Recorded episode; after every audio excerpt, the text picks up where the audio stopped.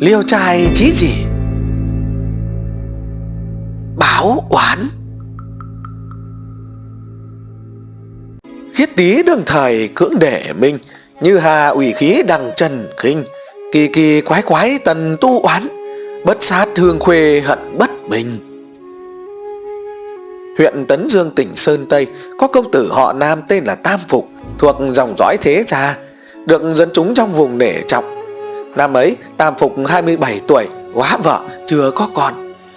Tam Phục có một ngôi biệt thự Ở cách tư thất chừng mươi dặm.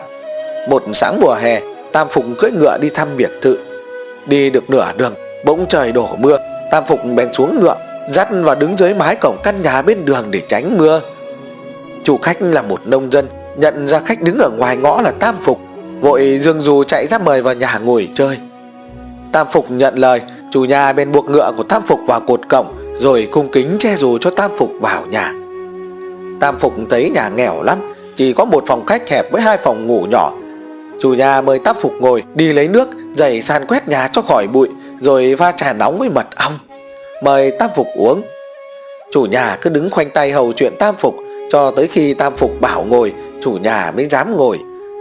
Tam Phục mới hỏi, Ông họ gì? Tôi họ Đậu tên là Đình Trương. Thế bà ấy đâu?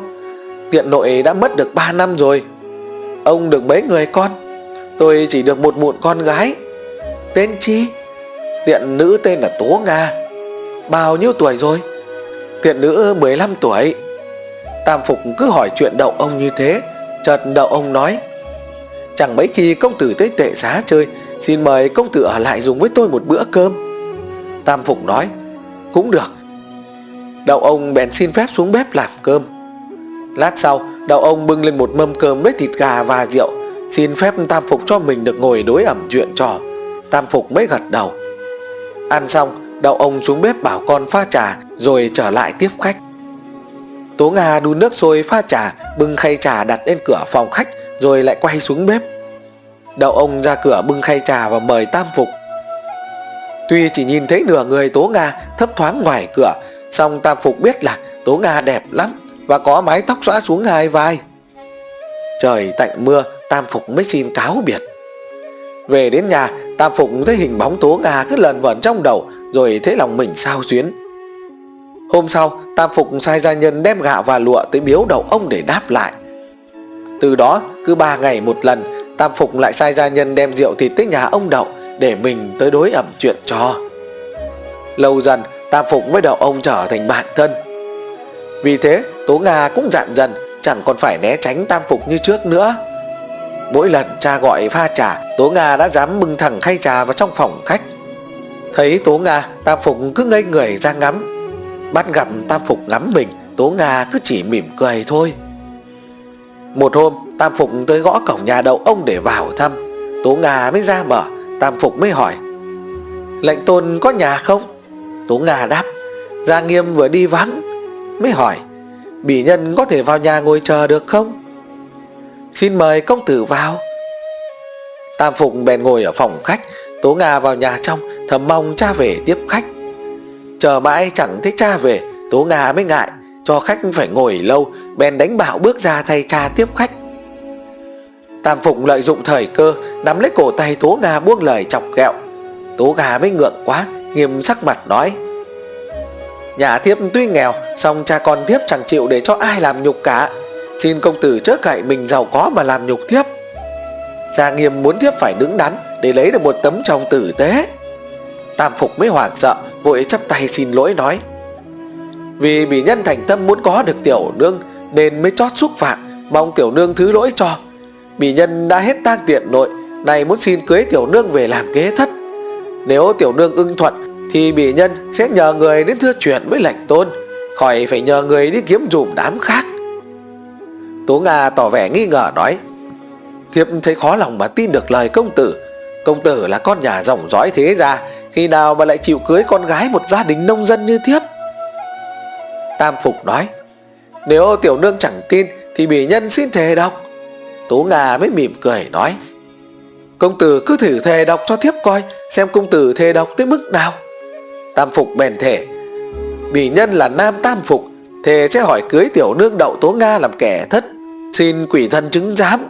Nếu sau này bỉ nhân bội lời thề Thì xin quỷ thần cứ xử bỉ nhân tội chết. Thấy lời thề đọc Tố Nga mỉm cười tin tưởng Rồi để mặc cho Tam Phục muốn làm chi thì làm. Tam Phục bèn bồng Tố Nga vào phòng trong mà ân ái. Khi Tam Phục từ biệt Tố Nga Đậu ông vẫn chưa về. Từ đó ngày nào Tam Phục cũng sai gia nhân đi ngõ nhà đậu ông rình lén.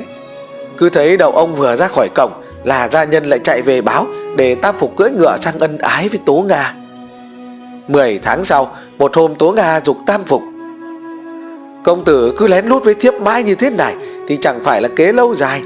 Công tử đã thuận cho thiếp được núp bóng Thì xin công tử hãy chính thức hỏi cưới thiếp ngay đi. Công tử mà hỏi Thì chắc chắn là Gia Nghiêm sẽ gả ngay, Chứ chẳng thể nào từ chối. Vì chẳng ai có thể đem lại vinh dự cho gia đình thiếp như công tử được. Xin công tử hãy xúc tiến việc cưới hỏi cho gấp, Chớ để thiếp phải lo lắng. Tam Phục mới gật đầu. Tối ấy về nhà, Tam Phục lại nghĩ là mình dòng dõi thế ra, Chẳng thể nào hỏi cưới một con gái một gia đình nông dân được. Vì thế, hôm sau Tam Phục kiếm cớ nói quanh với Tố Nga Để trì hoãn việc cưới hỏi, Rồi nhờ ông bà mối để ý kiếm cho mình một nơi môn đăng hộ đối. Tháng sau, Một hôm bà mối tới nhà Tam Phục nói, Lão thần đã kiếm được cho công tử một đám môn đăng hộ đối rồi. Tam Phục mới nói, Đám nào? Tô Tiểu Thư, ái nữ của Tô Công. Tô Công là ai? Công tử chẳng biết sao, Tô Công, quan tại vùng này, Được triều đình bổ nhậm làm quan tể ở xa Này mới hồi hưu. Thấy Tam Phục có vẻ còn trù trừ chưa quyết, Bà mối mới liên tiếp, Tô Tiểu Thư đẹp lắm Sắc nước hương trời, Ai nhìn thấy cũng phải mê. Còn Tô Công thì giàu có lắm, Hứa với ái nữ rằng khi nào vu quy Sẽ cho ngàn vàng làm của hồi môn. Nghe thế thế, Tam Phục bèn quyết định nhờ bà mối đi hỏi Tô Thị cho mình. Bà mối tới thừa chuyện với Tô Công Tô Công mới ưng thuận ngay, Hẹn năm sau cho nghênh hôn. Một hôm, đậu ông đi vắng, Tam Phục lại tới nhà ân ái với Tố Nga. Tố Nga nói, Thiếp muốn nói với công tử một việc quan trọng. Tam Phục hỏi, Việc gì vậy? Mới đáp Thiếp đã mang thai với công tử, Xin công tử hãy xúc tiếng việc cưới hỏi cho gấp. Tam Phục chỉ ậm ừ rồi ra về. Từ hôm ấy, Tam Phục biệt tâm, Chẳng bén mảng tới nhà đậu ông nữa. Đậu ông thấy bụng con gái mình mỗi ngày một lớn Thì mới tra hỏi, Tố Nga mới thú thực? Đậu ông bèn nhờ bà mối tới hỏi Tam Phục cho rõ thực. Hư Tam Phục mới chối nếu cô ta mang thai, Thì bào thai trong bụng của cô ta là của đàn ông nào, Chứ đâu phải của tôi. Bà mối về thuật lại, Nghe thấy thế, đậu ông giận quá lấy roi đánh con. Tố Nga ấm ức Xong cũng đành chịu, Cũng chẳng biết phải biệt bạch với cha như thế nào Để cho cha tin mình. 6 tháng sau, Một chiều đông Tố Nga sinh con trai. Tối ấy Tố Nga mệt mỏi, Nằm ngủ tiếp đi. Thấy thế, đậu ông vội vàng vùng dậy. Bế đứa bé cháu đem ra sau nhà, Vứt vào thùng rác. Tỉnh dậy, Tố Nga thấy mất con thì biết ngay là con mình bị ông ngoại vứt đi, Nên mới lèn ra sau vườn tìm con. Thấy con nằm trong thùng rác, Vẫn còn sống, Tố Nga vội ấm ra, Chạy sang nhà trương bà ở hàng xóm phía đông xin ngủ nhờ. Sáng hôm sau, Tố Nga nhờ trương bà tới thuật chuyện cho Tam Phục nghe. Nghe xong, Tam Phục cứ lở đi, Chẳng nói năng chi. Thấy vậy, trương bà mới nói, Cô Tố Nga, nhờ tôi nhắn với công tử rằng Cô ta chẳng xin công tử cưới cô ta đâu, Mà chỉ xin công tử nhận đứa bé đem về nuôi thôi. Tam Phục tỏ vẻ bực mình, nói, Bà đừng nói nữa, Bà hãy về đi, Đứa bé đâu phải con của tôi. Trương bà đành về, Nói lại cho Tố Nga nghe. Tố Nga bế con tới thẳng nhà Tam Phục Xin vào gặp mặt.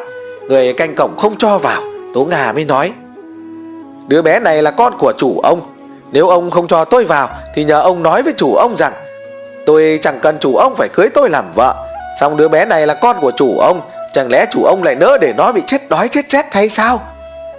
Người canh cổng vào chỉnh lại với Tam Phục. Tam Phục với nói, Ra bảo với nó, bế con cút đi. Nếu nó không chịu đi, Thì cứ để mặc nó ngồi ở ngoài ngõ Chứ không được cho vào trong nhà. Người canh cổng vâng dạ Rồi ra nói lại, Tố Nga mới cương quyết không đi, Cứ ngồi lì ở ngoài ngõ, ôm con mà khóc. Tới tối rồi tới khuya, Đói chẳng có chi ăn, Rét chẳng có chi đắp. Sáng hôm sau, Người canh cổng ra mở cổng Thì thấy cả hai mẹ con đều đã chết cóng. Sang Tố Nga ngồi tựa vào thành cổng, Hai tay còn nắm đứa con ở trong lòng. Tam Phục mới nghe tin, liền sai gia nhân chạy đi báo cho đầu ông hay. Đầu ông vừa kinh hãi vừa phấn uất, vội chạy tới đem xác hai mẹ con về, mua quan tài chôn cất. Hôm sau đầu ông làm đơn kiện tam phục đem lên nạp ở huyện đường. Quan tể đọc đơn, sai lính đi bắt tam phục vào huyện đường. Quan mới hỏi, đứa bé ấy có phải là con của nhà ngươi không? Tam phục chối, bẩm đại quan, không phải. Quan bèn cho điều tra, nhà lại phúc trình rằng đứa bé ấy đúng là con của tam phục. Quan bèn kết tội tam phục bất nghĩa, xử phạt 10 năm tù. Tam phục vội nhờ người đem vàng tới hối lộ quan. Quan mới nhận hối lộ rồi tha bổng cho tam phục đêm ấy, tô công nằm mộng thấy một thiếu nữ, tay ấm con, đầu xóa tóc dưới nhà mình nói, tiểu nữ là đậu tố nga, bị tên nam tam phục dụ dỗ cho y ân ái thì y sẽ cưới làm kẻ thất. Nay tiểu nữ đã có con với y, thì y lại hắt hồi cả hai mẹ con, để đến nỗi hai mẹ con cùng bị chết cóng. Y lại nhờ bà mối đi hỏi cưới lệnh ái và đã được tôn ông ứng thuận. Bây giờ, xin tôn ông hãy từ hôn với y để tránh cho lệnh ái khỏi bị ái tử nếu tôn ông chẳng tin lời tiểu nữ, thì sau này xin tôn ông chớ oán trách là tiểu nữ chẳng có lời báo trước. Nói xong, thiếu nữ biến mất. Tỉnh giấc, tô công lo sợ lắm, toàn từ hôn với tam phục. Nhưng rồi, thấy tam phục giàu có, nên lại nổi lòng tham, cho rằng mộng mị chỉ là chuyện hão huyền. Vì thế tô công vẫn quyết định gả con gái cho tam phục. Tới ngày nghênh hôn, tam phục thấy tô thị mi thanh mục tú, có ngàn vàng hồi môn thì mừng lắm tuy nhiên, trong suốt ngày cưới, tam phục thấy tô thị lúc nào cũng âu sầu buồn bã thì lại rất ngạc nhiên. Tới tối, khi động phòng hoa trúc, tam phục thấy tô thị cứ ứa nước mắt khóc, bèn hỏi, từ sáng tới giờ, lúc nào ta cũng thấy nàng âu sầu buồn bã, sao bây giờ lại khóc là nghĩa làm sao? Tô thị mới chẳng đáp, làm tam phục càng ngạc nhiên. Thế rồi tam phục thấy tô thị cương quyết chẳng chịu thân thiết với mình, tam phục bắt đầu linh cảm thấy một điều chi bất thường, nên rất bồn chồn tháng sau, tô công lại tới nhà con rể thăm con gái. Người canh cổng mở cổng vào, rồi chạy vào báo tin cho chủ biết. Từ cổng vào nhà có hai ngả ngả trước xuyên qua vườn hoa, ngả sau xuyên qua vườn đào. Tô công theo ngả sau mà vào. Chợt khi xuyên qua vườn đào, chợt thấy một thiếu nữ treo cổ trên cảnh dáng dấp trông giống con mình. Tô công mới kinh hãi quá, vội chạy tới để coi thì thấy đúng là con mình thật. Tô công cực kỳ hoảng sợ vội chạy vào phòng khách để tìm con rể, xong lại chạy lạc vào phòng ngủ. Thấy một thiếu nữ lạ ngồi trên giường của con gái mình. Tô công vừa sợ vừa giận, vội quay người chạy ra. Tam phục ngồi trong phòng khách chờ nhạc phụ. Thấy nhạc phụ chạy vào phòng ngủ, tam phục ngạc nhiên vội chạy vào theo. Vừa tới vào phòng ngủ thì thấy nhạc phụ từ trong phòng chạy ra, tam phục mới càng ngạc nhiên hơn. Tam phục toàn lên tiếng hỏi, thì chợt thấy nhạc phụ lên tiếng quát. Ta vào đây qua ngả vườn đào thế vợ anh treo cổ chết trên cành. Anh làm chi mà để cho nó phải tự ai còn thiếu nữ kia đang ngồi trên giường là ai? Tam phục chẳng hiểu đầu đuôi sự thể ra thế nào, nên cực kỳ hoảng hốt lúnh quính là lên. Trời ơi, sao lại có chuyện lạ thế này? Nhạc phụ để con coi xem. Rồi tới gần giường xem thiếu nữ là ai, thì bỗng thấy thiếu nữ nga lăn xuống đất mà chết. Tam phục nhìn kỹ, thì nhận ra là xác tố nga. Tô công tới gần hỏi thiếu nữ này là ai? Tam phục đành phải thú thực mọi chuyện với nhạc phụ. Thấy sắc tố nga phảng phất giống thiếu nữ trong giấc mộng đêm đỏ tô công vừa căm tức tam phục, lại vừa hối hận là đã gả con gái cho tam phục.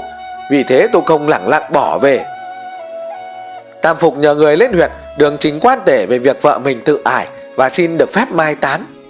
Mặt khác, tam phục sai gia nhân đi báo cho đầu ông biết về việc xác tố nga đang ở nhà mình đậu ông nửa tin nửa ngờ, chạy ra mộ con coi, thì quả nhiên thấy mộ con bị đảo tung, quan tài bật nắp xác còn biến mất. Đậu ông bèn sang nhà tam phục, xin xác con về đem chôn mộ lại.